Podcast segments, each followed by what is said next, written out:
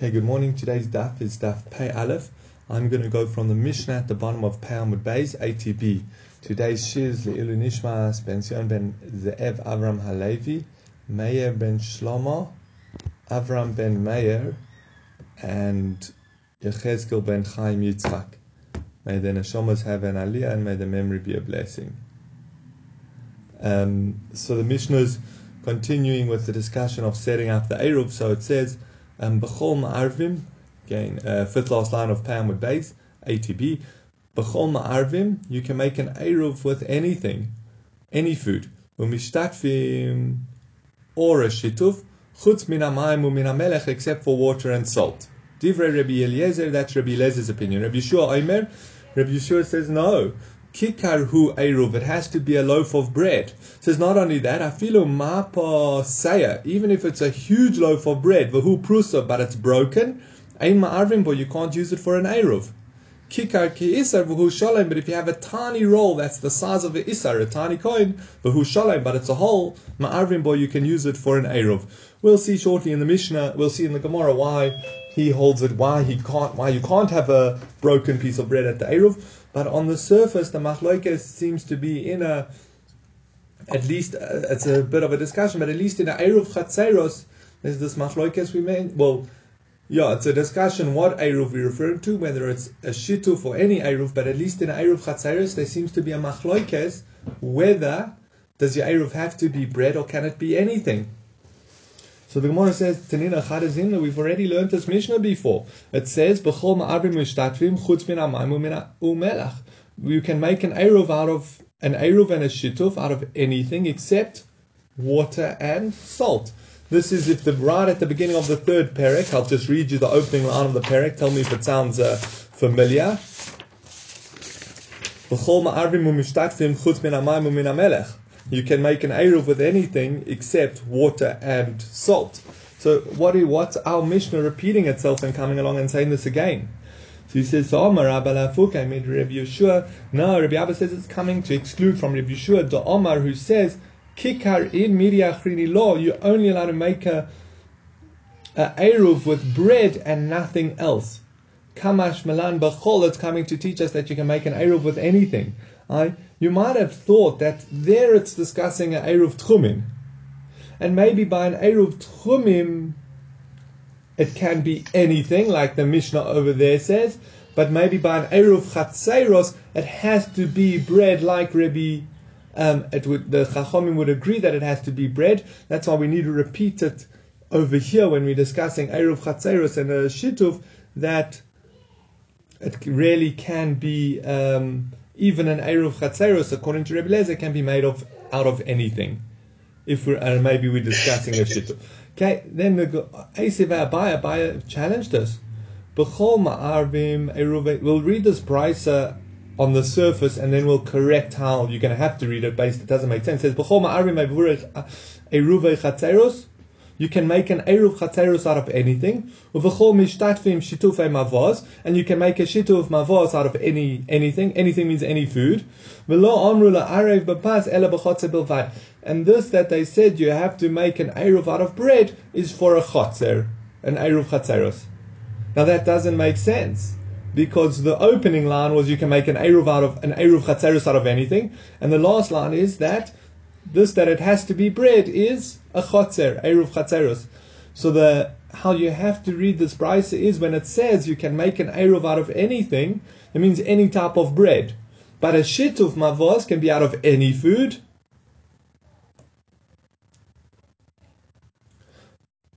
And then he says from there, he says, Man shmas lo omar pas id midi achrini lo. Who's the opinion that we know that says you can only make an Eruv out of bread?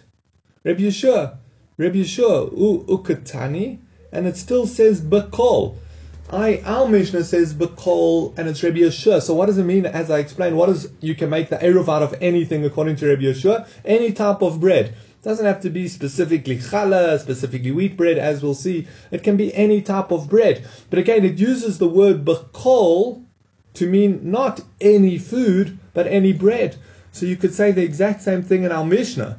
When our Mishnah comes along and says, B'kol ma'arvim, you can make an Eruv out of anything, maybe it doesn't mean any type of food. It actually means any type of bread.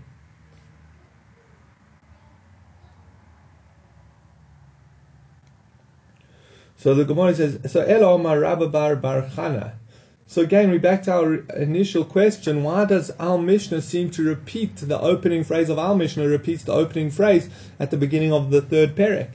Says, El Omar Rabba Bar Chana lafuke mi de Rabbi Yeshua to Omar Shleime in Prusa He's actually just coming to argue on the point of does it have to be whole? Rabbi Yeshua says it has to be a whole loaf as opposed to a piece of bread. Kamash Malan Bakol he comes to teach that it can be made out of anything. I, Rabbi Yeshua, actually had argued on two points, but now we're saying it's actually only one. We assume that the two points Rabbi Yeshua was arguing on was that you have to use bread and nothing else, and secondly, it has to be a whole loaf or a whole roll, as opposed to a piece of uh, a piece of bread or half a loaf.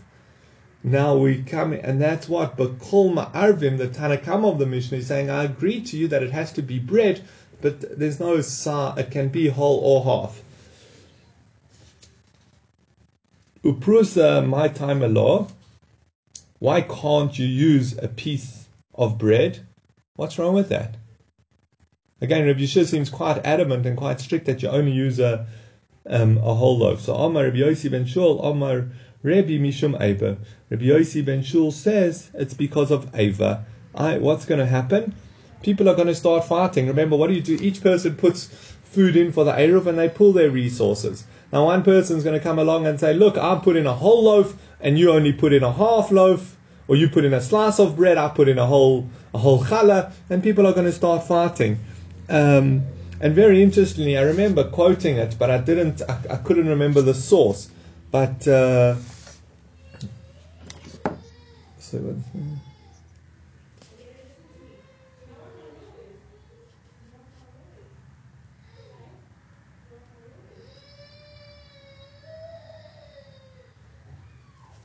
um, the Rif here says very interestingly, he says, so what? Like, get, like get over yourself. We need to make an Eruv. Why should an Eruv be invalid according to Rabbi Yeshua if people might start fighting or get upset with each other because one person put in a whole challah and one put in one person put in a piece of a challah.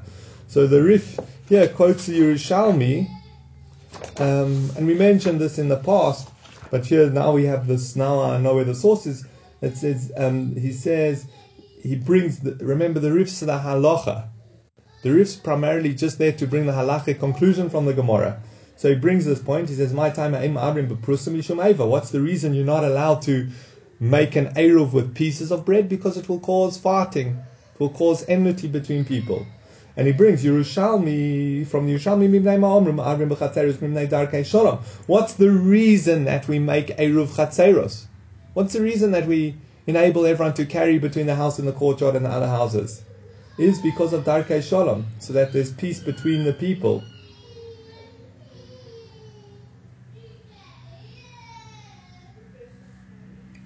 So that's, uh, and it carries on a little bit. But here we see one of the main purposes of an Eruv is for Darkei Shalom, so that it's easy for people to go visit and mix and share their food and go out for lunch. So that's, uh, I think that's an important point to keep in mind. One of the main reasons behind an Eruv um, which we which we have mentioned in the past. Then the Gemara says, Amar le Ravacha bread Rav Ravashi irvu kulan beprusas mahu. Well, then what would be the halacha if everyone used pieces of bread? Ah, you tell. Granted, if you're going to have some, you tell everyone we make it an Eruv and one person comes and puts a whole challah and one person puts a half a challah and one person puts a slice of bread, you're going to end up with fighting. But what happens if you decide in your chotzer, you know, everyone's going to put one slice of bread to the Eruv? surely that should that you're not going to have any machlokas there. So he says, no, No, it's going to uh, come back to haunt you. At some point, someone's going to they're going to have to refill it or whatever. Someone's going to add a whole loaf. They're going to see that someone he's going to start getting upset that not everyone was as generous as him. So there's a blanket rule according to Rabbi Sure, you're not allowed to use half loaves.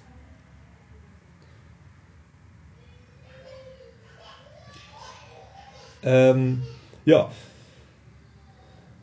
Now, now we're going to discuss what's considered whole. Like how, how whole does it actually have to be? So I'm going to be ben Shol chalos or dimyo. If the amount cut off this loaf of bread was the amount of its challah or the amount of a truma mixture, you can use it for the eruv. What's the amount of challah? So we know when you make, as we'll see, we'll see the exact measurements shortly. But when you're making dough from flour and water, you have to separate a piece of that dough for uh, for the kohen. If you forgot to separate it when it was still dough, then even once it's baked, then you cut off a piece of the bread and give it to the kohen.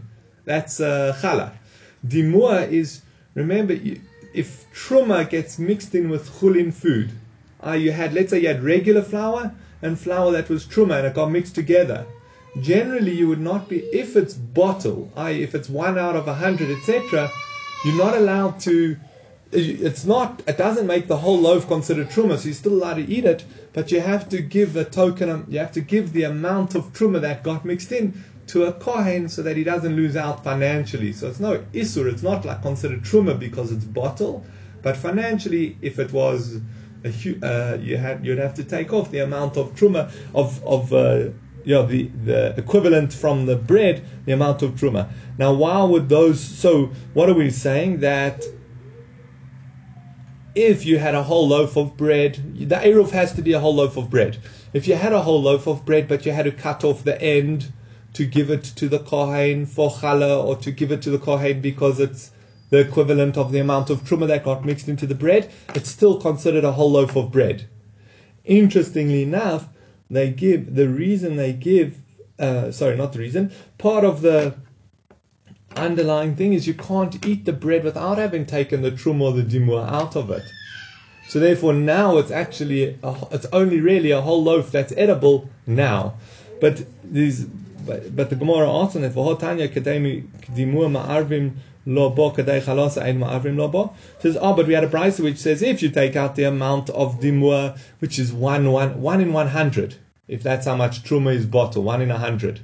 So it's a, if you can imagine, you got a roll and you take off one one percent of that roll. It's a tiny amount. That's why it's not such a problem. Or if you've got a huge challah, one percent of that challah. That's why it's such a little bit. But the actual one one one loaf. If you've got a whole loaf of bread to cut off a small slice, one percent of it, which is the dimua, that's not as significant. But challah, if you separate it, cut off the end of the bread to give to the kohen as challah, then you run into trouble. Then it's too, you can't use that for the eruv. It's considered a broken piece of bread. See, the Gemara answers, Lo b'chalas nachtom, barabais. No, this that we said it's still considered whole is if you cut off the amount of challah that a baker has to separate. But if you cut off the amount of challah that a homeowner making their personal bread has to separate, then it's considered a piece. It's not considered a whole loaf anymore. Where do we see that? The Tanan, as we learned in a Mishnah, Shir Chala Echon Mei Esrim V'Arba, Ha'oise Isa La'atzma Ve'isa Le'mishtas Beno. If you're making, yeah, the, the amount of challah you have to separate is 1 in 24. This is if you're making dough for yourself, and even if you're making it for a wedding, so you are making a lot of bread, since you're making it in your personal capacity, you only you have to separate one twenty fourth as challah, as what you give to the kohen. If you're a baker making to sell, or even a woman who's started a bakery in, a, in her kitchen and she's making to sell, then you only have to separate 1 in 48. So the amount of challah, if you're a baker, how much challah are you separating from your dough? 148. If you're a, which is, what's that, like almost 2%, not even 2% of the dough. If you're a homeowner making challah, it's a, it's a more significant amount. It's, it's about 4%, far, almost 4% that you're separating, because you're separating 124th. So, so, so, therefore, that's a more significant amount.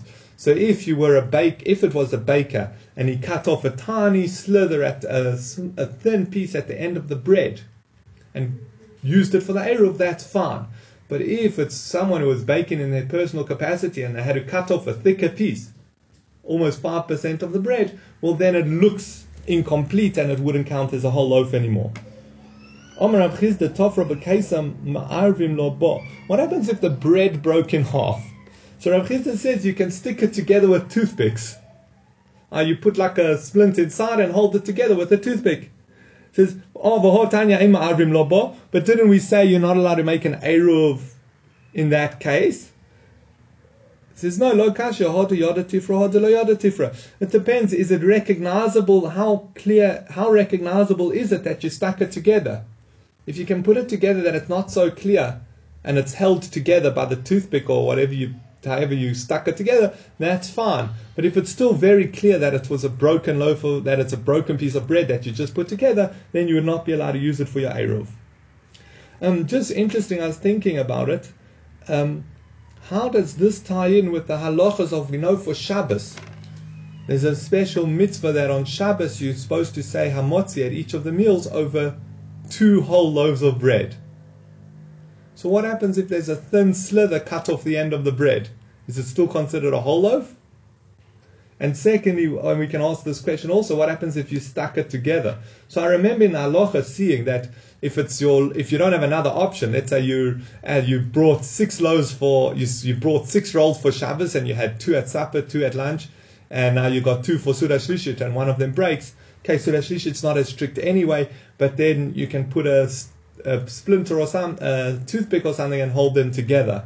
But again, that wouldn't be ideal, but you can. But I'm not sure about if you cut off a, sl- a thin, thin slice of the bread, if it's still considered whole or not. I was just wondering how similar these halachas are. Um, Omar Shmuel, orez doichen. You can even use rice bread or millet bread. And Ukve Ledidim unfortunately meaning that by Shmuel bepas Oriz Ma'arvim bepas Doichen Ein Ma'arvim. Mar Ukve said, Shmuel told me that you're not allowed to make it with millet bread. Uh, that's just not really. These are very low quality breads, rice bread and millet bread. But Shmuel says millet bread's pushing your luck. You can't use that for your Eruv. Omer Rabbi Chia bar Avin Omer Rav Ma'arvim bepas Rabbi Chia bar Avin said in the name of Rav you can make an Eruv with Sorry, one second.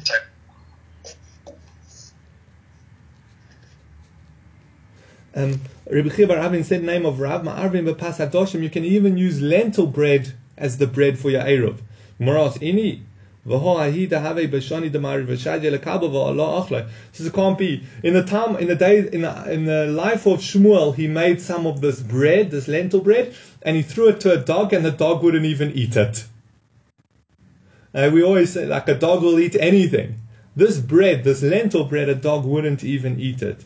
So the Gemara answers, no, it wasn't pure lentil bread. He says, Ahud shar minim have. That was actually a mixture, dirsiv as it's written. Now this is interesting. This is Yechezkel speaking. Um, it was Yechezkel. Hashem told Yechezkel to do certain actions as a warning to the Jews what they would have to go through. So he says, Basically, take a whole mixture wheat, barley, beans, lentils, millet, um, kusmim, I think spelt, and mix them together to make a loaf of bread. Now that's this loaf of bread, and basically that's what the Jews, if they don't uh, do tshuva, will have to eat in the future. Um, and he says that's the bread that Shmuel made that he threw to his dog, and his dog wouldn't even eat it. But pure lentil bread, granted, it's not the best. It's uh, okay. It's edible. Rav Papa Omar, Uh, says the bread that Yechezkel made was also baked on a fire made with human excrement. Tirsiv as it's written, Vehi biglalei tzoas odom He baked it before them on a heap of uh, and my v'ugas sa'orim tochlena. Oh, well then what does the beginning of the pasuk which says a barley, a loaf of barley will be eaten? I sound, we've just pointed out it was a whole mixture of grains. This horrible bread that Yechezkel made. So why does the pasuk start saying that it's barley? So Amar Rav Chisda l'shiurim. Rav Chisda says um, l'shiurim. I wasn't sure if this meant either it means that they rationed it. I, you'll be so scared about starve about starving that you'll ration it. Even that you'll treat this bread as valuable, this very repulsive bread as valuable that you'll ration it.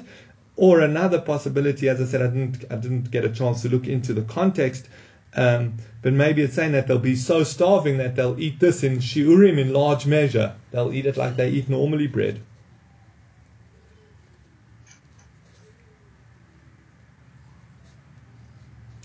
Um, so that's and Omar Rav Chisda l'shiur Rav Omar. Yeah, Rav Papa Omar Arivosa karivas oirim velo karivas chitim. No, this bread that Yecheskel made was like in the shape of barley bread, but not in the shape of wheat bread. They used to take care to make their wheat bread look delicious in a nice shape and things like that, but their barley bread they didn't care about. So this bread that Yecheskel made was very inferior. So what's the, the general rule? Not sure exactly how we paskin, but according to the Amorayim, basically anything that would be called bread and is edible, even if it's very low quality bread, could be used for the Eruv. So you don't have to go to the bakery and get the fancy, what's a 30 rand roll to make your Eruv. You can uh, get a, get the cheapest roll you can find. And that would still be okay, again, as long as it's not inedible.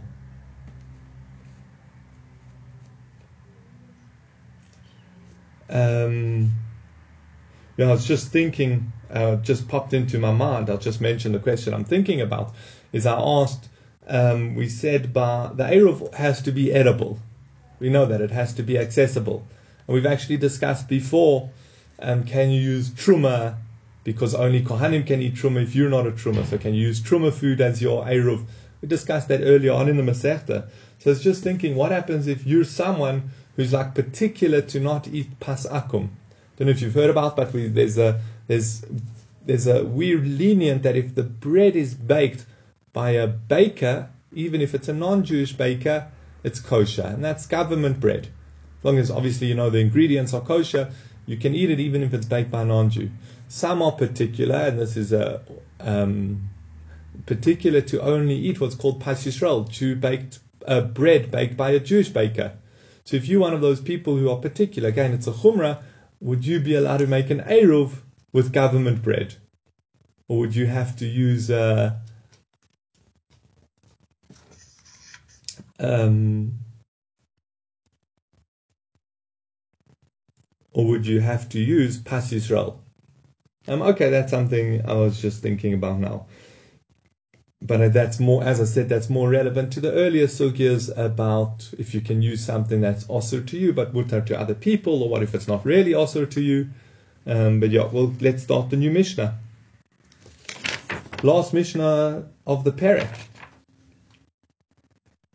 Quite a tricky Mishnah to end off this Perek, but it's not too bad. Noisem odom meya lechenvani ulenachtom sheyazake lo divrei Rebbe Eliezer you can give money to the shopkeeper or the baker to to join you in the Eruv according to Rebbe Eliezer. What's he saying? If one of the residents of the Chotzer is a shopkeeper, so instead of going to the shop and buying a loaf of bread and or a barrel of wine and contributing it to the Eruv, what do you want to do? You go to the shopkeeper who lives in the thing and you tell him, here, here's 10 rand, when people come to buy food for to, to make the eruv for our chotzer, just give them an extra portion for me.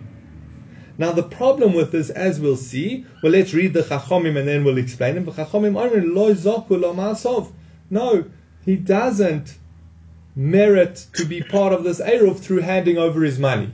What's the reason behind the Chachomim? And then we'll see why Rabbi Eliezer is a. Is we know that by you can't you can't be koine metaltalin, you can't acquire movables by just trans handing over money. I, when you go into the shop and you pay, it's not your food until you've actually taken it. That's the we'll discuss that a little bit more in the Gemara. But you can't acquire metaltalin with just handing over money. So when this person comes and he gives this baker ten rand to join him in the Eruv, what's he telling him? He's telling him, I want to buy some food to contribute in the Eruv. So please give that food to them to contribute to the Eruv. But since he gives the money, he never ever acquires any food. Okay. He never has any food, and therefore, what's he contributing to the Eruv? Again, he seemed like he was quite particular, quite confident that he doesn't, that he wants to be the one to buy some food and contribute it to the Eruv, to join in the Eruv of the Chotzer. And by the fact that he's not made any kinyan on the food, he doesn't own any food to contribute to the Eruv. So, so that's why the Chachomim said can't work. And therefore, our question in the Gemara is actually going to be, according to Rebbe Lezer, why does it work? Again, when you give money to the shopkeeper who stays in your chotzer and say, please join me in the Eruv, use, sorry, yeah, use, use this money to join me in the Eruv, you're telling him that you want to buy some of his bread or food, and you want to use that food for the Eruv, but you actually never go through with the sale by the fact that you don't make a adam However, the Chachamim agree with other people that you do get the money, that you you with the money you merit the eruv, and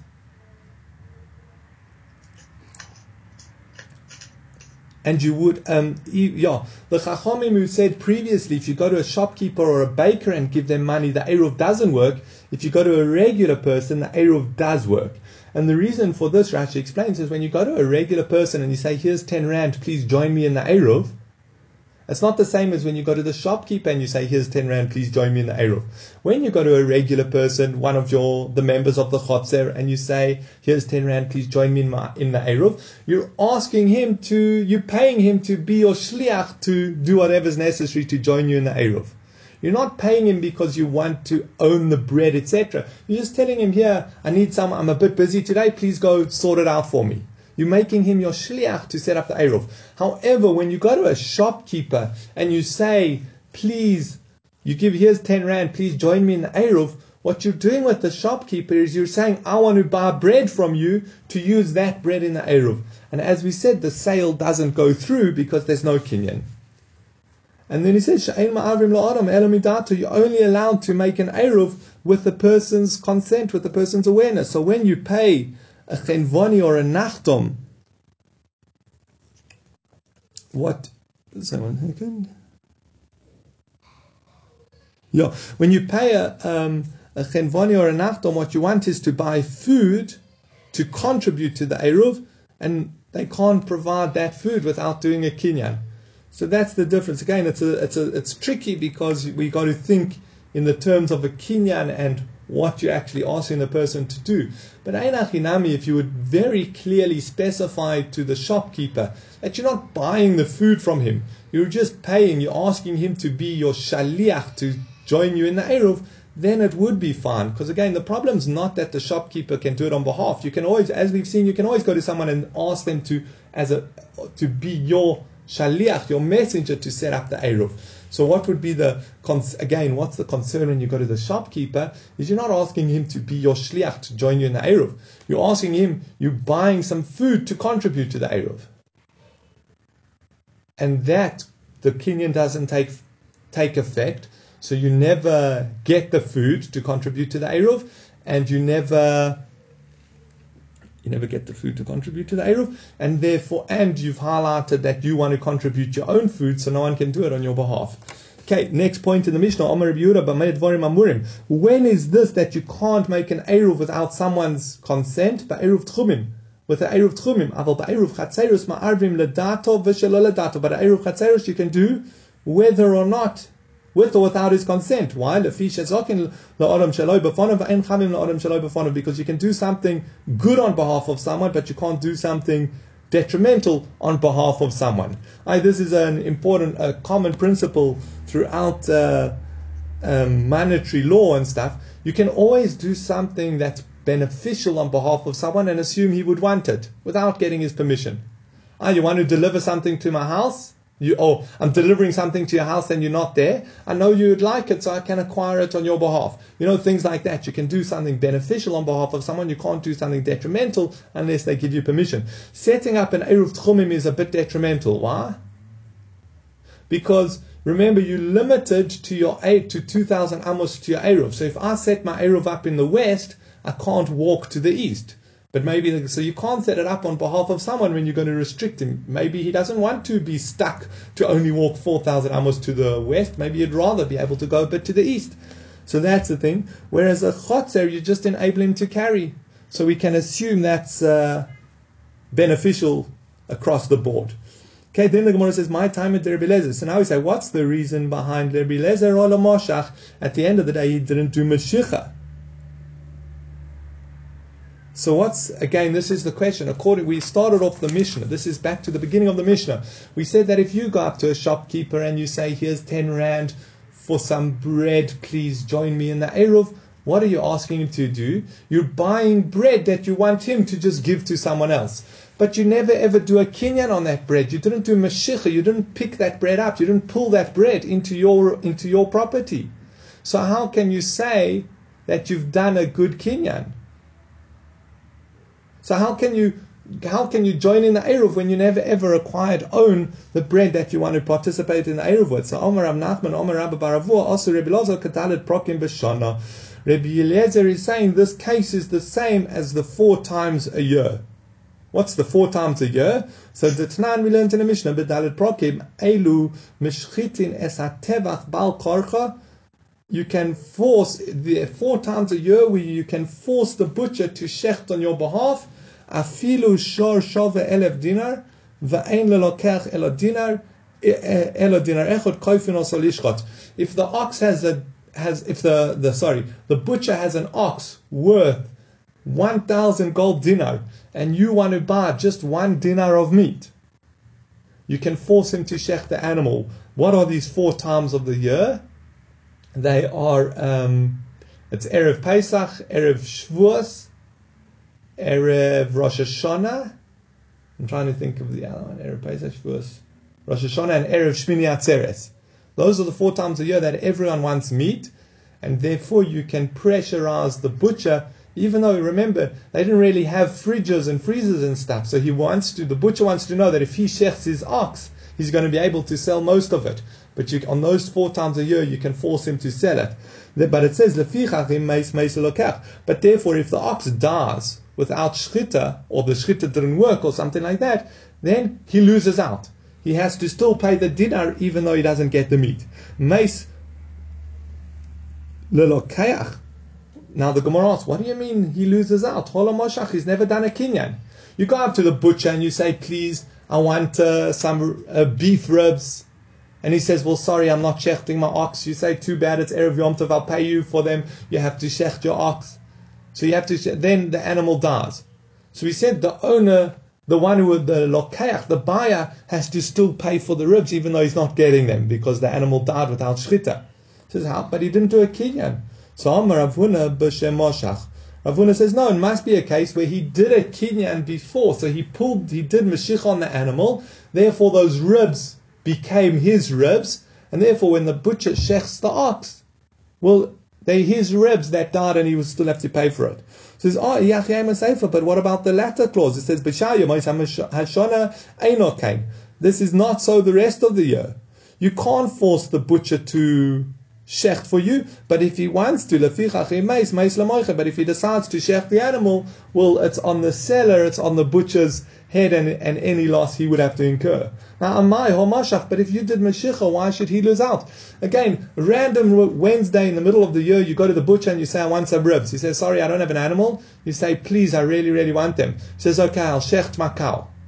And he goes and he shechts his cow and it, and it, and it, or he, he's about to shecht his cow and, cow and it dies. Now, if you did Mashicha, if you already did a kinyan, well, then you should have to pay even though you're not getting the meat, you already acquired the ribs before the shechita, so you have to pay. So it can't be that you've done meshicha. So so one answer is Omar Shmuel Bar Yitzchak lo b'shaloi Moshe achach b'mazkinim b'shezika lo al acher. He says no. The case is where you didn't do meshicha, and the, those four special occasions during the year, he acquired it through someone else. But Dalit Prokim Elu, the Schusu law is considered beneficial to him, zakin loy shaloi befonov, so you can do it with on his behalf, even if he's not there. On the rest of the year, we view it as detrimental. Ein chavim loy adam befonov, you can't do something that obligates a person unless he's there. I, on those four times a year, everyone wants meat. They want meat for Pesach, they want meat for Shmini Atzeres, etc. And therefore, on those four times a year, you can assume, even though he loses money by going into a sale, whenever you buy something, you lose money. It's what he wants and it's beneficial because everyone wants meat. However, the rest of the year, it's actually detrimental. Why are you getting meat? You're actually losing money, so therefore you can't do it on his behalf. So that's his answer. But now the impo- so yeah, so let's just go back to where we were to, to just fit this in. We started off by saying that there four times a year you can force the butcher to shecht an animal for you, but if the animal dies, you still have to pay him for the meat you wanted. So he said, when can that be? You never did a kinyan on the meat, it's all his, so if the animal dies, he should lose out. Why should you have to pay for meat that was never yours? So he's saying, no, actually, those four times a year, here he does, someone else acquires it on your behalf, which is considered beneficial, so he does. So even though the animal subsequently dies before you get the meat, it was your meat. that was your ribs on that uh, on, on that cow, and that's why um, you would have to pay. Rabbi Yochanan, Rabbi Ila Omer Rabbi Yochanan. Rabbi Elazar says in the name of Rabbi Yochanan. Now this is the important one for us. But Dalet Prokim Elu Hemiru Chachamim Divreihem Al Divrei Torah. You go back to the words of the Torah. To Omer Rabbi Yochanan Dvar Torah Maus Koinos. Rabbi Yochanan holds that according to the Torah, money acquires. Oh, Mivnei Ma Omru Mashicha Koinos. So then why did they say you have to do Mashicha? Gzeir Shem Yomer Lo Nisrafu Chetecho Ba'aliyah. In case the seller says, oh, so, very sorry, your wheat got burnt in my attic. What's he saying? According to the Torah, as soon as you hand over the money, you've done a kinyan. Okay? As soon as you've handed over the money, you've done it's your thing. However, the sages came along and said, we say the sale isn't finalized until the buyer does mashich, until the buyer takes the produce. And the concern is because what's going to happen? I'm going to come to the, I'm going to go to someone, I'm going to buy some wheat. I'll say I'll send my driver tomorrow to collect it. And overnight, his uh, warehouse catches on fire. He's not going to bother to save it because it's not his. So therefore, Chazal said that they made an institution, uh, a, a that you only acquire it once you've taken the produce and therefore, as long as it's still in your warehouse, it's still your, it's still yours. Um, but now, what are we saying? That Rabbi Eliezer, let's fit this in with our Mishnah. Rabbi Eliezer came along and said, if you go to a shopkeeper and you say, here's 10 rand, please join me in the Eruv. Really, that shouldn't work because you haven't done Meshicha. But Rabbi Eliezer goes on the Doraisa law and says that no, money acquires. Maus koinos. And therefore, um, in this case, by Reuven, you can go based on the Doraisa law and say that that is a good kinyan. So as soon as you pay the shopkeeper or the baker for the food you want to join in with the Eruv, it becomes your food, and therefore, even though you haven't picked it up, and therefore, when he puts it in the barrel or the basket for the Eruv, it's a good Eruv. Okay, but now the sages said that's not valid. Rabbi Eliezer said it's a valid deal. I, if you give the baker money, the transaction is finalized, and therefore, when he puts that food or gives that food to someone to put in the Eruv for you, it's a good Eruv. But the rabbis came along and said, no, it's not good because you haven't done a kinyan. They, however, by other shar, by b'shar kolodom, by all other people, it works. So the Gemara asks, man shar kolodom, who's these other people? So Omarav balabayis balabayis. We're referring to one of the homeowners, one of the residents of the chotzer. Domer Shmuel this mission is only regarding a nachtom. Aval balabayis kone a balabayis. You would acquire a share in the eruv. Sorry, and what's the reason? So that's as I explained. Because when you go to a regular person and you say, "Here's ten rand to join me in the eruv," you're not saying, "Here's ten rand to buy that I'm paying you for food to put in the eruv." That's only if you go to the baker and you say, here's 10 Rand to join me in the Eruv. When you go to a regular person and you say, here's 10 Rand to join me in the Eruv, what are you saying? Please uh, just do whatever's necessary to join me in the Eruv. Um, you're not buying anything from him, you're just paying him to work to do to do a favor. It says. And this that we said it doesn't work by a baker is where you try to pay him with money. But if you gave him a kli, then it's what's called a kinyan chalipin, and it would work. I we know that, or a kinyan sudar. There are different ways of doing a kinyan. One way of doing a kinyan is if I give you an article, then the item in question transfers into my property. So if you go to the baker and you say, "Here, look, I've got this uh, beautiful watch. Take the, or or here's a, a handkerchief. Let me have some bread." Then it would be effective because it's a good kinyan and the food becomes yours. This is all where he says, acquire for me. Aval Omar but if you asked, join me in the Eruv, make an Eruv for me, Shliach Shavya Bakoni, then you're making him a Shliach and he acquires a share in the Eruv. Again, as I've explained, if you go to the baker and you say, here's 10 Rand for some bread to join in the Eruv, then you're trying to buy the bread to join it in the Eruv, and that's where the whole question, like the Chachomim said, that it doesn't work because you never acquire the bread. But if you say to him, here's 10 Rand, please join me, make the Eruv for me, or join me in the Eruv, then you're not paying him for food, you're paying him to set up the Eruv. And that you can do, because as we know, you can set up an Eruv on behalf of someone else. Rabbi Yehuda came along and he said, when is this that you can't set up the Eruv without his awareness is for a Eruv Tchumim because it's detrimental. But if it's a Eruv Chatzeros where it's completely detrimental, you can even set up the Eruv without his consent. Where sorry, where it's completely beneficial, Eruv Chatzeros is beneficial, and therefore you can set it without set it up without his consent. So Omar Rav Yehuda, Omar Shmuel, Rav Yehuda said in the name of Shmuel, Halacha Karebi Yehuda. The halacha is like Rebbe Yehuda. V'loy od ela kol makom sheshona Rebbe Yehuda be'eruvin halacha komoisa. Any time you find Rebbe Yehuda's opinion in the Mishnah, the halacha is like him. Amalei Rav Chana Bagdasel Rav Yehuda Omar Shmuel. Rav Chana Bagdasel said, according this, according to Rabbi Yehuda Mashmul, afilu b'maboy shenitlu korosav alechiyov. Are you saying that halacha is like them even if you have a maboy whose crossbeam or lechi was taken on Shabbos? I imagine you set up the Eru. Remember, you have a three uh, three sided maboy, so you put a crossbeam or a lechi by the opening to that to that maboy. What happens if something happens to that lechi or the crossbeam over Shabbos? Is the Eruv broken, or is it still a good Eruv? So he's asking, would you even paskin leniently like Rabbi Yehuda in that case that it's still a valid Eruv? Oh, you don't have the four walls anymore, so how can you count it as a valid Eruv? So Amalei by Ruvin Amarti Loch below b'mechitzas. Yeah, I said the halacha is like him regarding the Eruv, I setting up the food, etc., but not regarding what's considered a valid partition. Now, Amalei Rabacha Braid Rovel Rabashi Halacha Michlal de Pligi. By the fact that Rav Yehuda said in the name of Shmuel that the halacha is like Rabbi Yehuda. What are you implying? That the rabbis argue on this point. Because if the rabbis and Rabbi Yehuda agreed, then you don't have to say the halacha is like Rabbi Yehuda. You just leave it as it is, and that's the only option because there's no argument. But you're telling me that they're arguing. Says I've got a problem with telling me that Rabbi Yehuda is arguing on the sages. He says, "Rabbi Yeshua ben Levi, kol makom she'amar Rabbi Yehuda." Rabbi Yeshua ben Levi taught us that any time in a Mishnah you find Rabbi Yehuda say, "A Mosai, when is this?" or uvama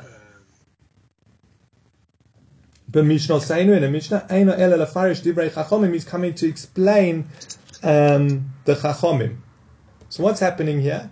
If you look at our mishnah, we brought the sages of the we brought the sages, and then we says Omar Rabbi Yehuda varim amurim. When is this? Now we just saw that Rabbi Shua ben Levi taught us that any time Rabbi Yehuda says Bamed Vorim Amurim, he's not arguing on the previous opinion, he's explaining the previous opinion. So he's not arguing.